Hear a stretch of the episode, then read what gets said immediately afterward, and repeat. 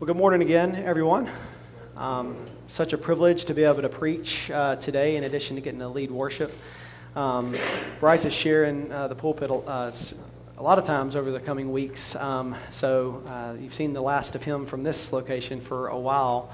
Um, so I hope nobody's ex- too excited about that. Uh, but today you get me. Uh, next week you get Stephen. Then we get some some guests um, after that, and then Stephen and I will go again, and then Bryce will be back in the pulpit uh, in August.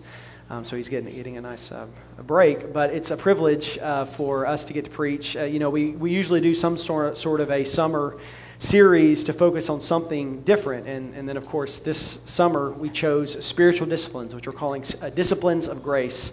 And hopefully, uh, this summer series will um, probably not give you any new information, but give you some information that will help you draw near to God and to pursue the fullness of joy uh, that He offers us. Um, and if, if we do these things, hopefully they'll, they'll uh, benefit us spiritually. Um, today is our third uh, s- uh, sermon in our Disciplines of Grace summer sermon series. Uh, of course, we are looking at spiritual disciplines. We're looking at what they mean. We're looking at how to practice these spiritual disciplines, um, how that we can cultivate them in our lives so that we would know Christ more. And again, for, for a lot of you, especially if you've been a Christian for a while, um, very little of what you will hear this summer will be altogether new information. Um, in fact, for those of you who are seasoned in the faith, a lot of what you're going to hear this summer uh, is probably pretty elementary. Um, because you may already be doing the things uh, or, that, that we're talking about, or at least know a lot about the things that we're talking about. However, um, I suspect that we all probably need to be reminded periodically of what is good for us and why it is good for us. Um, and we probably need to be challenged periodically to examine how that we can recommit to these habits for the sake of our uh, spiritual growth.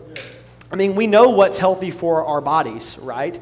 Exercise, uh, enough sleep, um, eating right.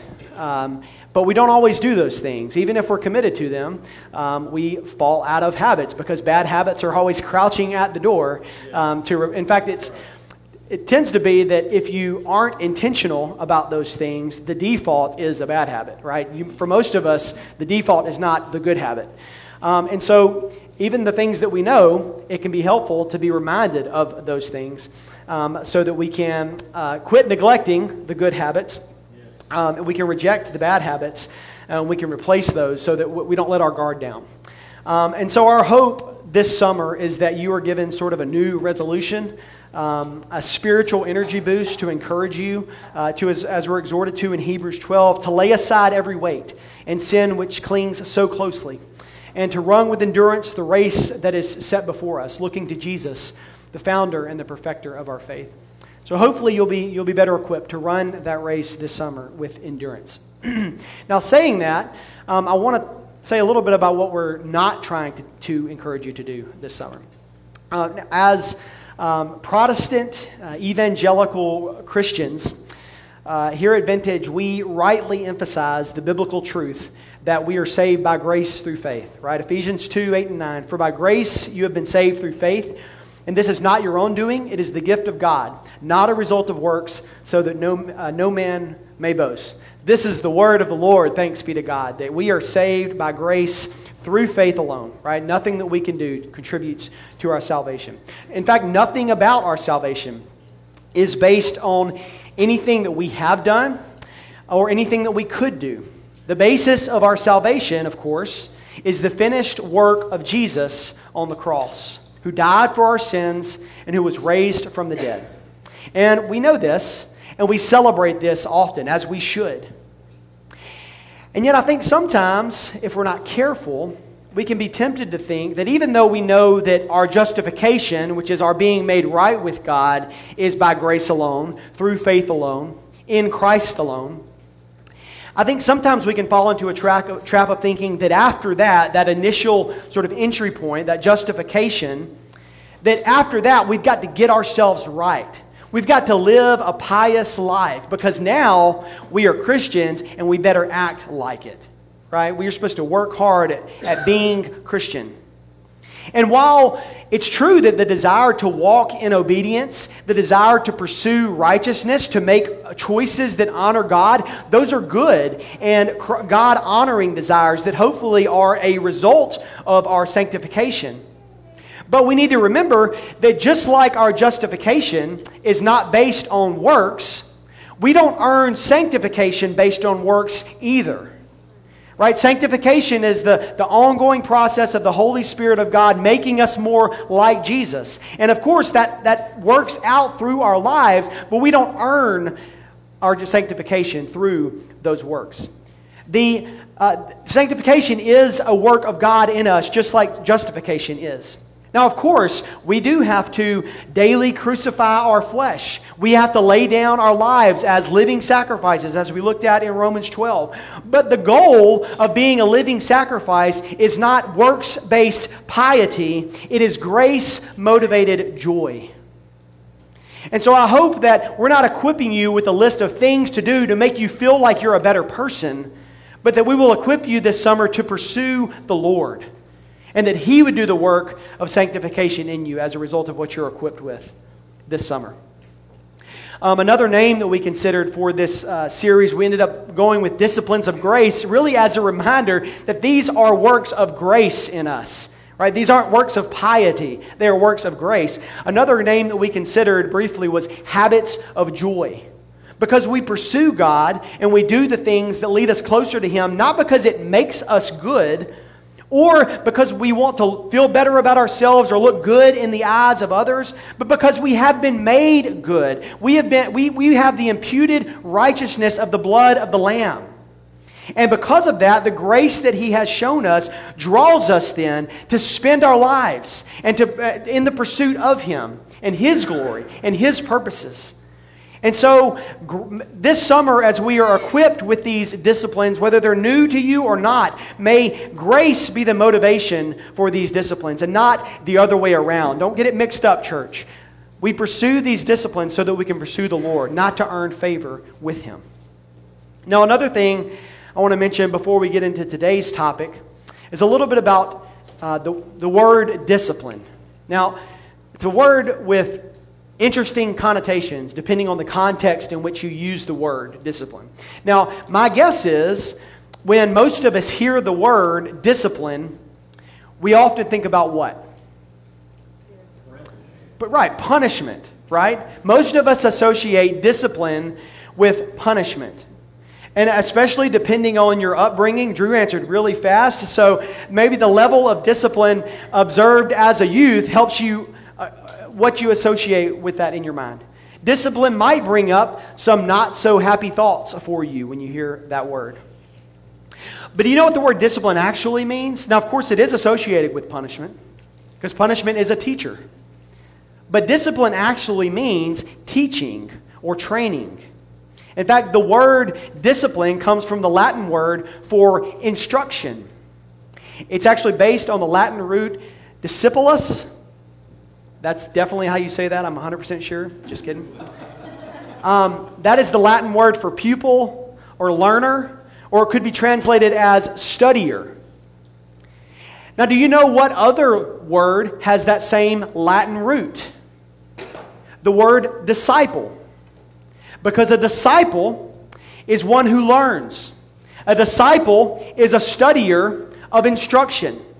A disciple is one who practices disciplines.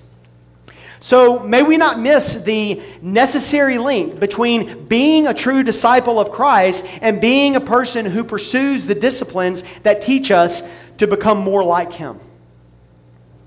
And so today, as disciples of Christ who are pursuing these disciplines that hopefully will lead us into the joy that God offers us, today the discipline that we're going to look at is fasting, as I mentioned earlier. Coincidentally, the fasting sermon fell on Father's Day, and so good for you. If you forgot to make plans with Dad today, you can just tell him we discussed fasting at church, so we're just gonna we're just gonna skip lunch, or we're gonna we're gonna pursue the Lord together through fasting. You don't you're off the hook today. Um, so today uh, we're learning about fasting. and my guess is, of all the spiritual disciplines that we will look at together this summer, this is probably the one that most of us are the least familiar with. Um, I would assume that it's probably the one, I could be wrong, that most of us practice the least. Um, and quite frankly, it's like it's the weirdest one. I mean, you don't you don't get a lot of gospel tracts that are like confess your sins, place your faith in Jesus, come to saving faith in him, and then guess what? We're going to skip meals sometimes. You know, that doesn't really that doesn't sell well. It's kind of it's kind of strange. Um, and quite frankly, it's not a practice that you usually pick up unless you are intentional about it. Um, you know, there are other practices that we do, like, you know, like prayer and even like feasting and, you know, things like that, uh, reading the Bible that you're going to have some exposure to um, if you're just around believers. But you can, some believers go their whole lives and never, never worry about fasting, never do it, because it's something that you have to be really intentional about. so today, let's do that. Let's be intentional. Let's look at what the scripture says about fasting, and let's look at how we can better incorporate this habit into our lives, hopefully for the glory of the Lord. Before we do that, let's pray. God, we thank you that your word has equipped us with everything that we need for life and for God, godliness.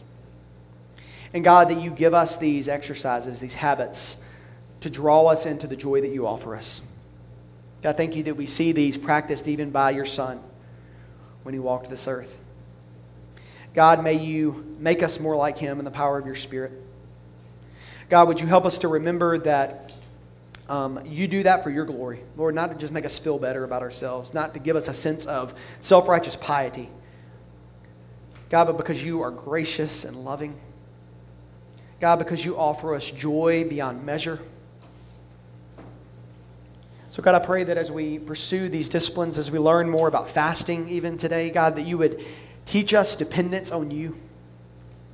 God, help us to remember that we have our, all of our provision in you. Lord, and we need you more than we need food, more than we need water, more than we need life or breath. We need you, O oh Lord. And God, may that helplessness cause us to fall upon you. God, and to rejoice in what you have done for us and what you offer us by the blood of Christ on the cross and your spirit that empowers us. God, do your sanctifying work in our hearts as we uh, learn more about what your word says this day. It's in Jesus' name we pray. Amen. So, fasting. Um, I was trying to figure out how to approach this topic, and um, you know, typically the way we do sermon series at Vintage, um, we we take a chunk of scripture and we just exegete, you know, going through it. Um, and this is a more topical sermon um, because we're looking at a, something that is very embedded in Scripture, but it's in a lot of different places. And so today, as far as the structure of the sermon goes, I didn't get super creative for you. Um, we're just going to amp- answer some simple questions today about fasting. And I'm going to try uh, my best to answer these based on what Scripture teaches. And so, much like a journalist might approach a topic, um, we're going to examine four questions today about fasting. We're going to first see, ask, what is fasting? Then, why should we fast? When should we fast? And how should we fast? And so, let's look at the first question. We'll just jump right in here. Uh, the first thing we're going to look at today is what is fasting? Now, this will be the easiest and probably the shortest point uh, that we cover today. I just want to give you a definition. Uh, fasting is the intentional, short term self deprivation of something, most often food, that's intended to be an edifying spiritual discipline. Now, when I speak of fasting today, I'm not referring to a uh, sort of health, uh, a dietary practice that some people do for their physical health. Um, that is, can be a good thing, whatever. We're talking about a spiritual discipline of fasting. And as an aside, um, did you know the word breakfast literally means to break fast, the fast through the night, right? You eat the meal in the morning to break the fast that you've had for the last, you know, however many hours since your midnight snack. Um, and so, so all of you who do, uh, you know, fasting for uh, health reasons, or, or, maybe you call it inter- intermittent fasting, which is what normal people just call skipping breakfast. Um, that's great. Maybe that sort of health practice has uh, health benefits. Um, but what we are discussing today is a spiritual practice. Um, and it's not the same, same thing as fasting for spiritual, uh, or excuse me, for physical health reasons. And, you know, maybe it's possible for the two of those things to overlap. That's probably a separate conversation that I'm not going to cover. I mean, it's, maybe it's possible that you can skip a meal both for your health and for your uh, spiritual nourishment too. Um, but today, what we are focusing on is fasting for spiritual reasons. Um, we also are not talking about going without something because you don't have enough of something, right? So if someone can't afford food and so they miss a meal, that isn't the same as fasting. You know, I can't um, I can't fast from flying in my private jet because I don't have a private jet, right? Um, and so we're talking about the intentional going without something that you do have, um, not because you lack that thing. In fact, in, um, if we have something and we intentionally lay aside indulging in that something in order to pursue God, that is considered fasting. And when we encounter fasting in the Bible, which we're going to look at a bunch of examples of that today, as far as I can tell, um, when the Bible mentions fasting, it's pretty much always talking about giving up food. Now, don't you know? Don't mishear me. People can give up other things for the glory of the Lord, um, and some people consider that fasting. And um, even things like a modified diet, like Daniel did, uh, you know, where he only ate vegetables and water, that can be considered a type of fast. And I think God can certainly be honored anytime we give up something. I mean, obviously, sin, we lay down sin, but anytime we even give up good things that we enjoy for the sake of drawing closer to God, I think God can be honored in that. But just to keep it simple today, based on what I've looked at in Scripture, let's just assume when I say fasting today, what we're talking about is um, intentionally not eating for a specified period of time. Um, and, and for the purpose of spiritual growth, right? Again, not for just for health reasons. So, again, there's, there's a lot more we could talk about about fasting. Today, we're talking about um, not eating uh, for, the, for the glory of the Lord uh, for a particular period of time. So that's what fasting is, or at least how we're going to define it today, and how I see it most clearly defined in Scripture. And there's not like a definition in Scripture, but most of the time it's practiced. I think that, that's what it's talking about in Scripture. And so, second, let's look at why we should fast. And maybe the first question we should ask is should we fast? Like, is there a, do Christians need to fast at all? You know, some people think that um, fasting is really sort of an Old Testament practice, and so it doesn't have application for Christians today. Um, other people think that fasting is too embedded in the practices uh, and the traditions of like the Roman Catholic Church um, or churches that practice things like Lent where they do, do fasting. Um, and so some people think that fasting is not for Protestant Christians. However, um, not only do we see fasting commanded by God and practiced by God's people in the Old Testament, which is very clear, we also see it throughout the New Testament. We see it practiced by Jesus himself. We see fasting practiced by the early church. And if you look back at church history, we see fasting practiced by believers throughout the last two millennia. And so, perhaps a better question to ask is why, why wouldn't we fast? I mean, the tradition of our faith includes fasting at, at times. And fasting is clearly a regular spiritual discipline that is taught by Scripture, and it's expected of God's people. Notice uh, in the passage that Alexi read for us earlier, Jesus says, when you fast. Jesus presumes that you will, that it is a spiritual dis- discipline that believers are expected to do. So let's, let's look at why.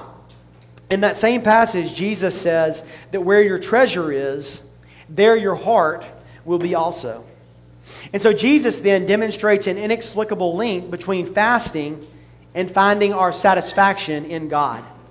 Hunger, when we feel those hunger pains, they can reorient our desires toward the one who really satisfies us.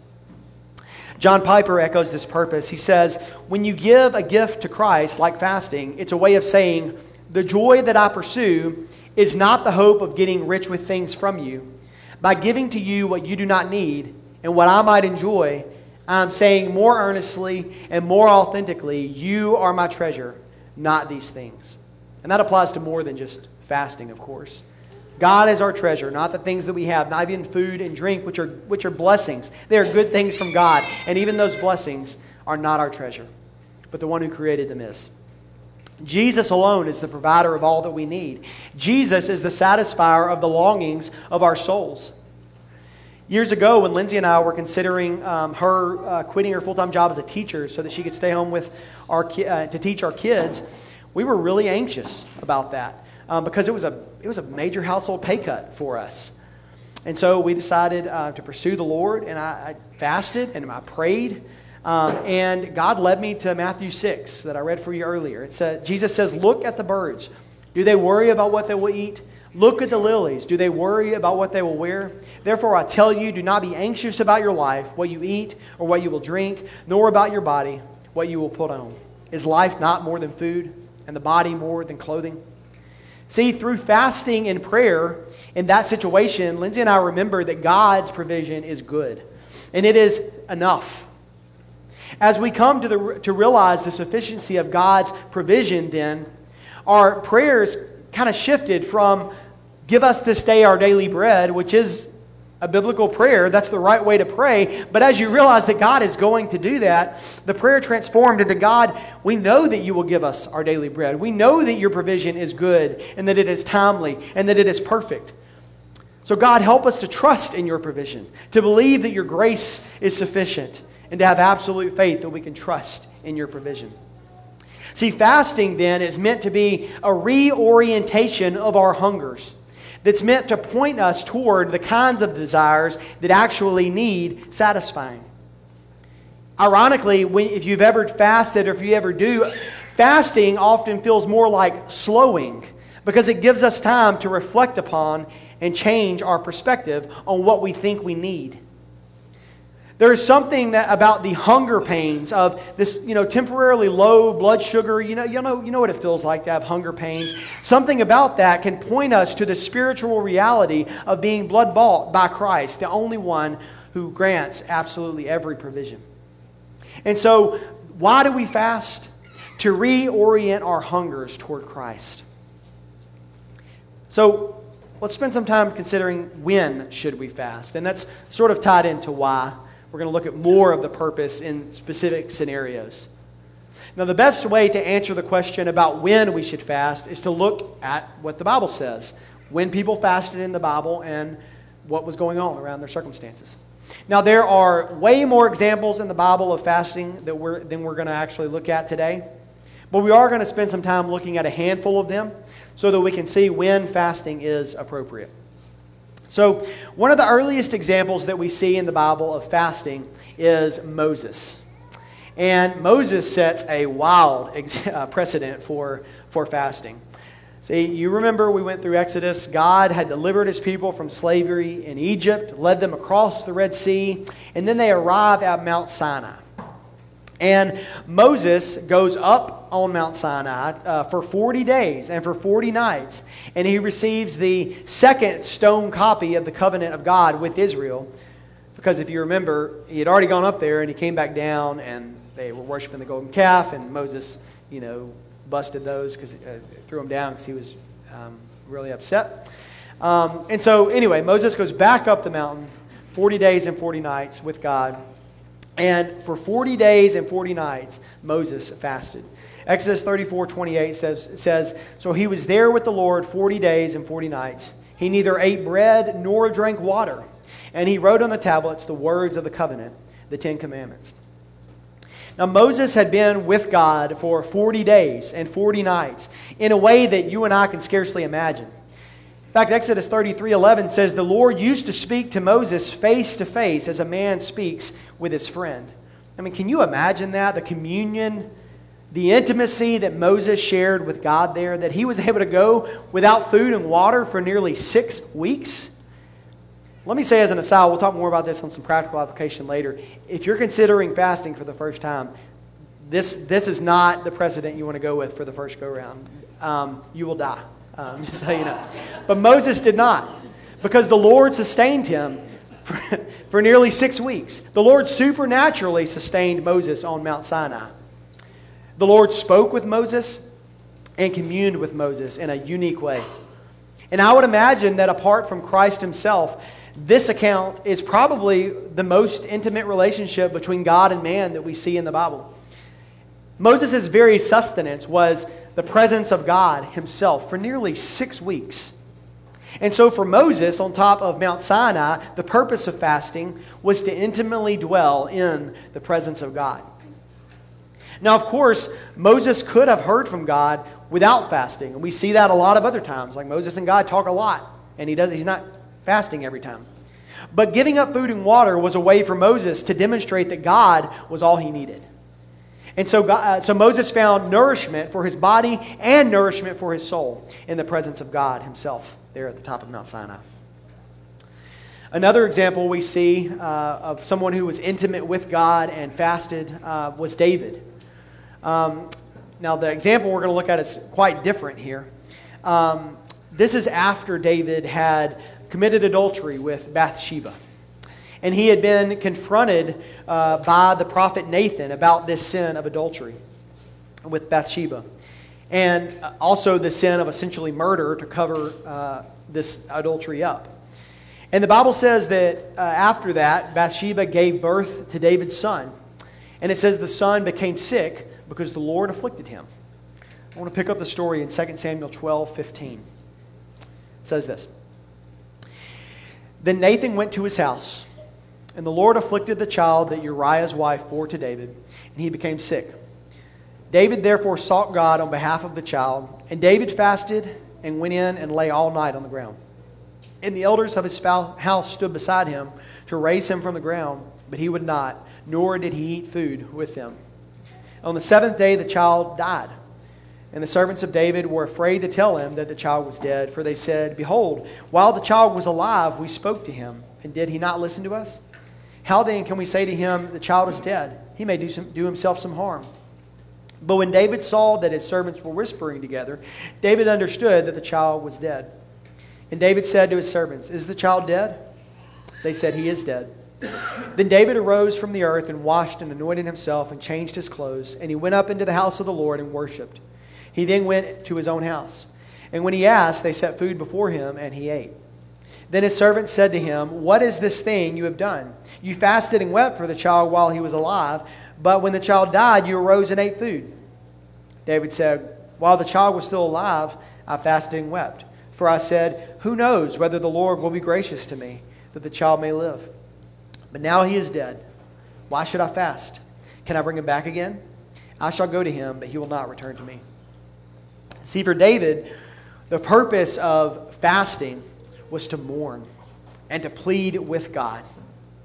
And ultimately, God did not grant David's request, but David was humbled before God. Ultimately, he did not receive what he fasted and pleaded for, which was the life of his child. And yet, the practice of David's fasting showed us that in his repentance for his sin, he understood that God was sovereign. And he learned to trust in God's will.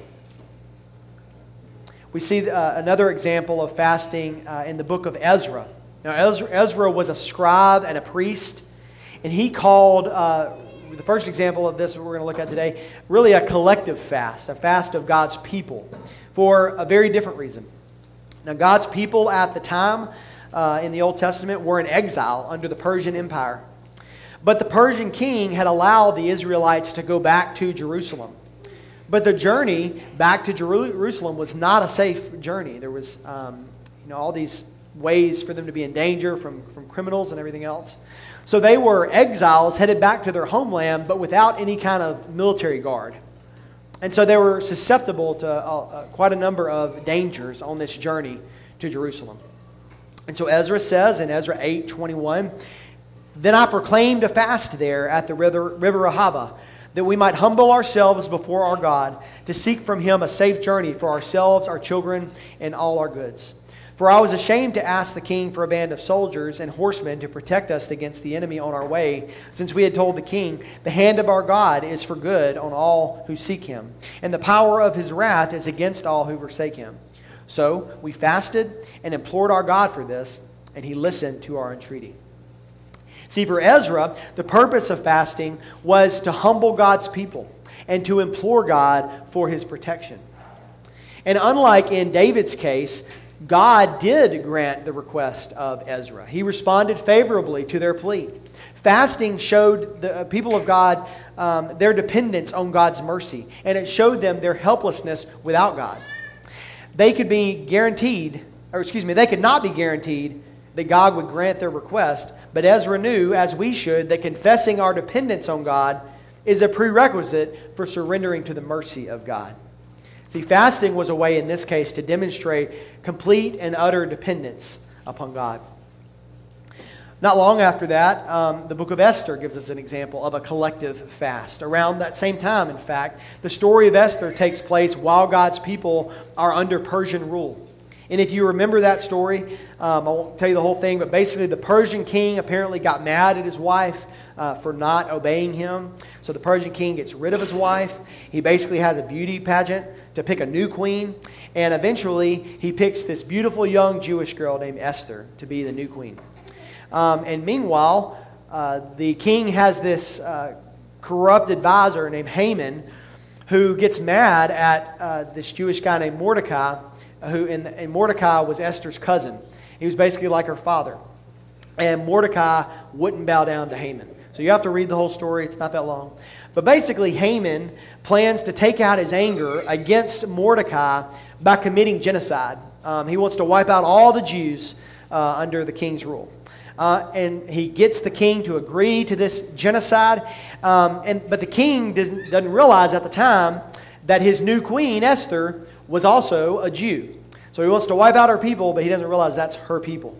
And so Mordecai, who is like sort of like Esther's dad, he finds out about this evil plot. And he, and he uh, um, goes to Esther through a messenger and asks her to go to the king so that she can avert this disaster, uh, that she can plead with him to rescue God's people. And Esther 4 13 says, Mordecai told them to reply to Esther, Do not think to yourself that in the king's palace you will escape any more than all the other Jews. For if you keep silent at this time, relief and deliverance will rise from the, for the Jews from another place. But you and your father's house will perish. And who knows whether you have not come to the kingdom for such a time as this? Then Esther told them to reply to Mordecai Go gather all the Jews to be found in Susa and hold a fast on my behalf. And do not eat or drink for three days, night or day. I and my young women will also fast as you do. Then I will go to the king, though it is against the law and if I perish, I perish. Mordecai then went away and did everything as Esther had ordered him. And so Esther asked God's people to fast for three days on her behalf um, so that she could then hopefully plead with the king to rescue them. So for Esther, the purpose of fasting was to plead for God's intervention and God's favor. And in this case, like with Ezra, God granted that request. After the fast, Esther pleads with the king, and he stops Haman's plan to commit genocide. And Haman, in fact, was even hanged that very day. So the fasting allowed them to implore God for intervention and favor, and God granted that request. request. We see another example in the book of Jonah, um, where uh, you, you, probably are familiar with the story of Jonah. As you probably remember, he was a prophet who was called to go to a place called Nineveh. He didn't want to go to Nineveh, um, so he got on a boat to, uh, to a place called Tarshish, Tarsus, um, and uh, he, so he basically did exactly the opposite of what God commanded him to do. Um, and of course, Jonah's attempt to run from God uh, and what God had commanded him to do did not go so well, if you remember. God brought a major storm on the boat that Jonah was on, and they realized that the storm was a result of Jonah's disobedience. So Jonah goes overboard. Uh, he's swallowed by a whale, or the Bible actually says a great fish, so might have been a big shark. Who knows? He spent three days and three nights in the belly of the great fish. He prayed to God, he repented, and the fish threw him up on the shore. And then he finally did what God told him to do originally, which is go to Nineveh and preach um, you know, this message of warning to the people to repent. He took the, the long way around to ultimately do what God told him to do, um, and it was a lot harder than it had to be. So eventually, Jonah goes to Nineveh as he's originally called to. And he tells the people of Nineveh that God was going to overthrow the city if they did not repent. And I want to read to you what happened in Jonah 3, uh, starting in verse 5. It says, The people of Nineveh believed God. They called for a fast and put on sackcloth for the greatest of them to the least of them. The word reached the king of Nineveh, and he arose from his throne, removed his robe, covered himself with sackcloth, and sat in ashes. And he issued a proclamation and published through Nineveh By the decree of the king and his nobles, let neither man nor beast, herd nor flock taste anything. Let them not feed or drink water, but let man and beast be covered with sackcloth, and let them call out mightily to God. Let everyone turn from his evil way and from the violence that is in his hands. Who knows? God may turn and relent and turn from his fierce anger so that we may not perish. And when God saw what they did, how they turned from their evil way, God relented of the disaster that he had said he would do to them, and he did not do it. And the, the ending of that story is good. Actually, the actual ending of that story is not good because Jonah is really mad that actually God showed mercy to the people of Nineveh, but that's another story. Um, the people of Nineveh fasted in repentance, and they pleaded with God to spare them from his judgment. And that's exactly what God did. For the people of Nineveh, the act of fasting was an act of turning away from their evil ways and turning toward God. And God had compassion on the people. He spared them from his wrath, and they were then rescued. The act of fasting is not what saved the people of Nineveh, but it is but it was God's compassion that saved them. It was indicative of their change of hearts. Fasting was an act of repentance. And so God rescued the people. So there's several Old Testament examples for you, but we also see fasting in the New Testament. Um, the best example is Jesus himself. Um, probably the best known example of fasting in the New Testament is when Jesus is in the desert. Uh, right? He gets baptized and then he's led by the Spirit into the wilderness where he fasted like Moses did on Sinai for 40 days and for 40 nights. Matthew 4 says Jesus was led up by the Spirit into the wilderness to be tempted by the devil. And after fasting 40 days and 40 nights, he was hungry, you might think. And the tempter came and said to him, If you are the Son of God, command these stones to become loaves of bread. But he answered, It is written, Man shall not live by bread alone, but by every word that comes from the mouth of God. See, of course, Jesus, because he had laid aside his divinity and took on human flesh, he was hungry after 40 days. And yet, despite this, Jesus was prepared for the tempter, even to resist the bread that his body, craved so much. So, for Jesus, the purpose of fasting, of course, it wasn't repentance, it wasn't to implore God, he was God, but it was to demonstrate that he too lived dependent upon God's grace alone. He did not need what Satan offered him because he was sustained by the power of God. Fasting was not only a way for Jesus to dwell intimately with his Father, but also it prepared him to be able to say to the tempter when he kept tempting him, at the end he says, Be gone, Satan. Fasting drew Jesus into communion with his Father. And that's the place where the enemy has no power, church. So for Jesus, the purpose of fasting was to demonstrate his dependence upon God alone and to prepare him for temptation. We also see fasting done by the early church leaders. And this is the last example we'll look at. Um, in the book of Acts, when the early church um, needed to appoint elders and to send out missionaries, every time you see them commissioning someone, you also see them fasting and praying for God's guidance. Acts 13 gives an example of this. It says uh, in verse 2 While they were worshiping the Lord and fasting, the Holy Spirit said, Set apart for me Barnabas and Saul for the work which I have called them. Then, after fasting and praying, they laid their hands on them and sent them off. And we see the same exact thing in Acts 14, the next chapter. Verse 23 says, When they had appointed elders for them in every church with prayer and fasting, they committed them to the Lord in whom they had believed. So, when the leaders of the early church were called to set apart leaders, they didn't do this flippantly. They fasted as a way to make those important decisions with sober judgment. The appointment of leaders was not something to do without deep consideration and pursuing the Lord's will. And so for them, fasting was a symbol of the reverence that they uh, brought to this deliberation as they committed their plans to the Lord and sought His guidance. So they could have sober judgment in making these decisions. And so that was a lot of examples. When do we fast? To recap, in the Bible, God's people fasted for a lot of reasons. They fasted to intimately dwell in the presence of God to mourn and to plead with God, to express humility, to implore God for protection, to plead for God's intervention and favor, to express repentance, to plead for God's mercy, to demonstrate dependence on God alone, and to make important decisions with reverence and humility. And so, we've looked at what fasting is, why we should do it, when we should do it.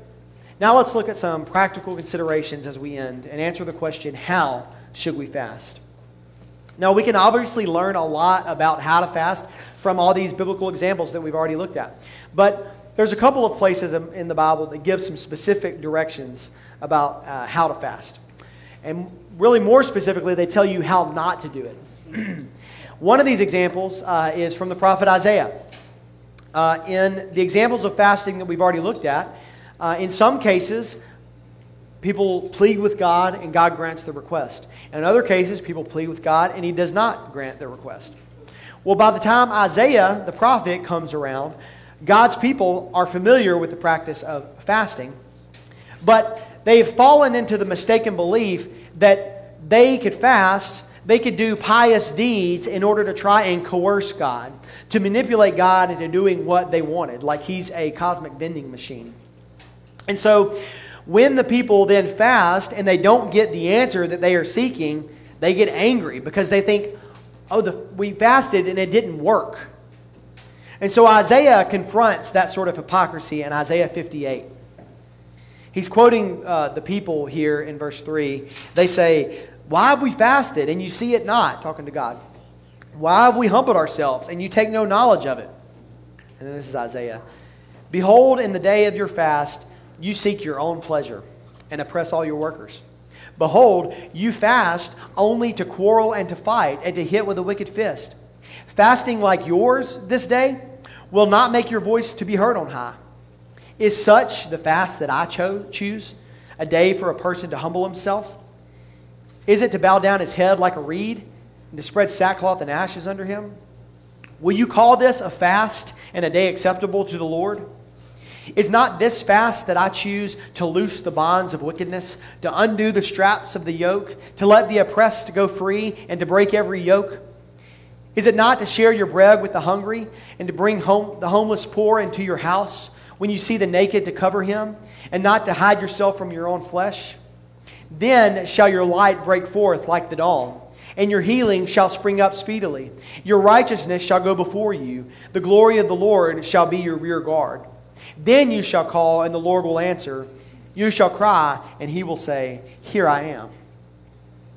See, the people uh, are asking God why he hasn't acknowledged their fasting. Why didn't it work? Why didn't God give them what they wanted? They say to God, Why have we fasted and you see it not? Why have we humbled ourselves and you take no knowledge of it? They're basically saying, God, don't you see how humble we are? I mean, we're fasting and everything. I mean, wouldn't you agree that we're the most humble people ever, God? Well, here's a clue. If you have to point out to God how humble you're being, perhaps you aren't being humble at all. So, if you want to know how to fast, this is a great example of what not to do. We don't do it as an expression of false humility that says, Look how pious I am. I even gave up breakfast today for the Lord. No, that is not why we fast. That's not, the type of fast that is acceptable to the Lord. The fast that is acceptable to God, Isaiah says, looses the bonds of wickedness. It undoes the straps of the yoke. It lets the oppressed go free. It breaks every yoke. When we fast with true humility, not for our own gain, Isaiah says, His light breaks forth like the dawn. His healing springs up speedily. His righteousness goes before us. The glory of the Lord shall be our guard. And then when we call on the Lord through fasting in humility, the Lord will answer. We shall cry, and he will say, Here I am. Church, that is good news. That when we confess our dependence on God, He does all of those things for us. Lastly, I want to look at the passage that we read, that Lexi read for us at the very beginning today. The most concise passage about fasting in the Bible is in Matthew 6. And Jesus gives specific instructions on how to fast in Matthew 6, 16 through 18. He says, When you fast, do not look gloomy like the hypocrites, for they disfigure their faces, that their fasting may be seen by others. Truly I say to you, they have received their reward. But when you fast, anoint your head and wash your face, that your fasting may not be seen by others, but by your Father who is in secret. And your Father who sees in secret will reward you. Now, these are pretty straightforward instructions, and they echo what we just looked at in Isaiah that fasting is not meant to be seen by others. It isn't to make ourselves appear pious or humble. In fact, fasting should be done secretly, according to Jesus. Now, we see that there's biblical precedent for collective fast, but if you're fasting on your own, you don't tell people about it. The Bible says it's an, a secret act of humbly pursuing the Lord in faith and dependence. John Piper says that fasting is not first offered to God that we might be paid back because of it. It is first given by God that we might benefit from it and that He might be glorified through it. Now, it's interesting if you read uh, Matthew 6, this passage that we looked at about fasting is just after the Lord's Prayer. And in the Lord's Prayer, we're taught to pray, Give us this day our daily bread. And then Jesus says, When you fast. And then this passage comes just before the command to not lay up for ourselves treasures on earth, but to lay up treasures in heaven. And I think the context matters here. There's clearly a connection between looking to what we have and what we need to be physically sustained, our daily bread, and yet not looking to our daily bread as our ultimate treasure. For what we truly need most of all is not what sustains our bodies, but it is what sustains our souls the grace of God offered to us freely because of what Jesus did for us on the cross. So, indeed, fasting is not an act of piety, it is a discipline of grace. So, just a couple of recommendations for you. If you want to begin to incorporate fasting into your pursuit of God, I got a, just a couple things for you. And these are my thoughts. Whenever you are faced with any of the situations we discussed earlier, or anytime you want to pursue God more intimately, um, so that you can seek His will, so that you can plead with Him, so that you can seek guidance on something that's important, fasting can and often should be a go to spiritual discipline for us. Now, many Christians even incorporate fasting regularly into their habits of pursuing God. Maybe they do it you know, once a week or whatever, even without a special reason. You don't have to have a special reason to fast. Uh, also, you don't have to be a Christian for decades before you fast.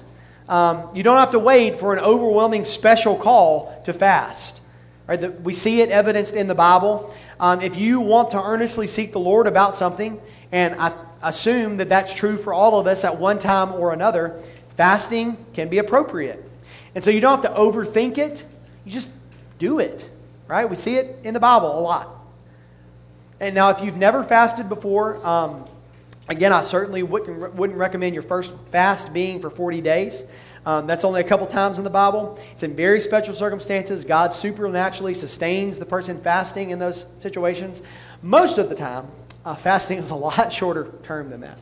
Um, it's a short term practice.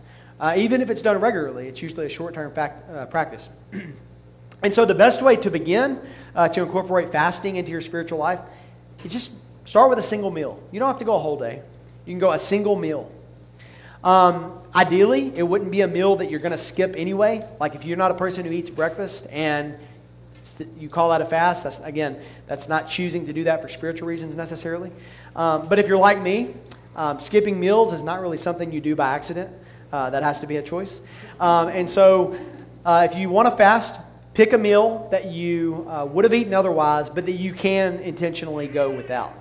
Right? Don't skip somebody's rehearsal dinner, you know, because you want to fast.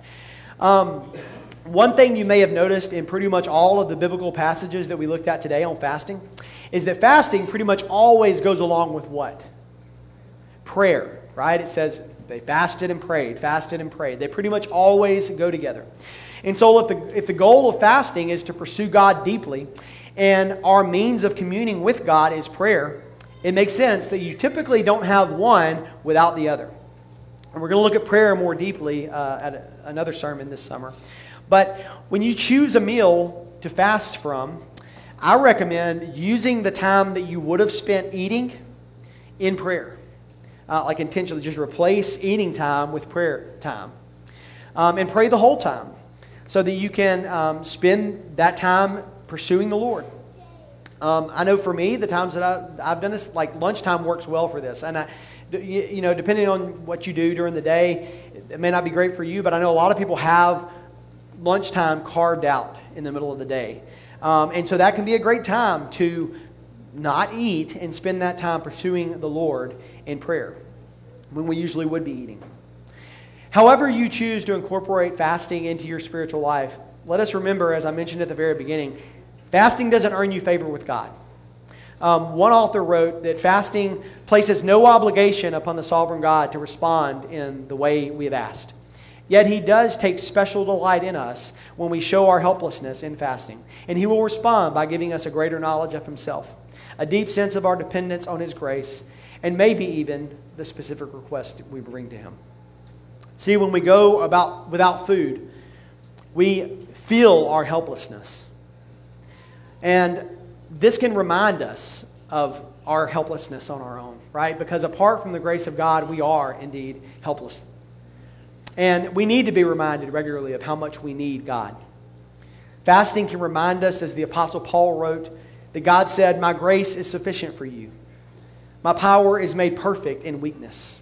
Therefore, I will boast all the more gladly of my weaknesses, so that the power of Christ may rest upon me. So, as we pursue the Lord through these disciplines together, may this indeed be true for us, that we might learn to cultivate these habits that show us the grace of God, so that they might lead us more fully into the joy of the Lord. Will you pray with me? Well, God, we thank you for your grace. God, that you demonstrate it clearly to us in your word. God, that you sustain us by it.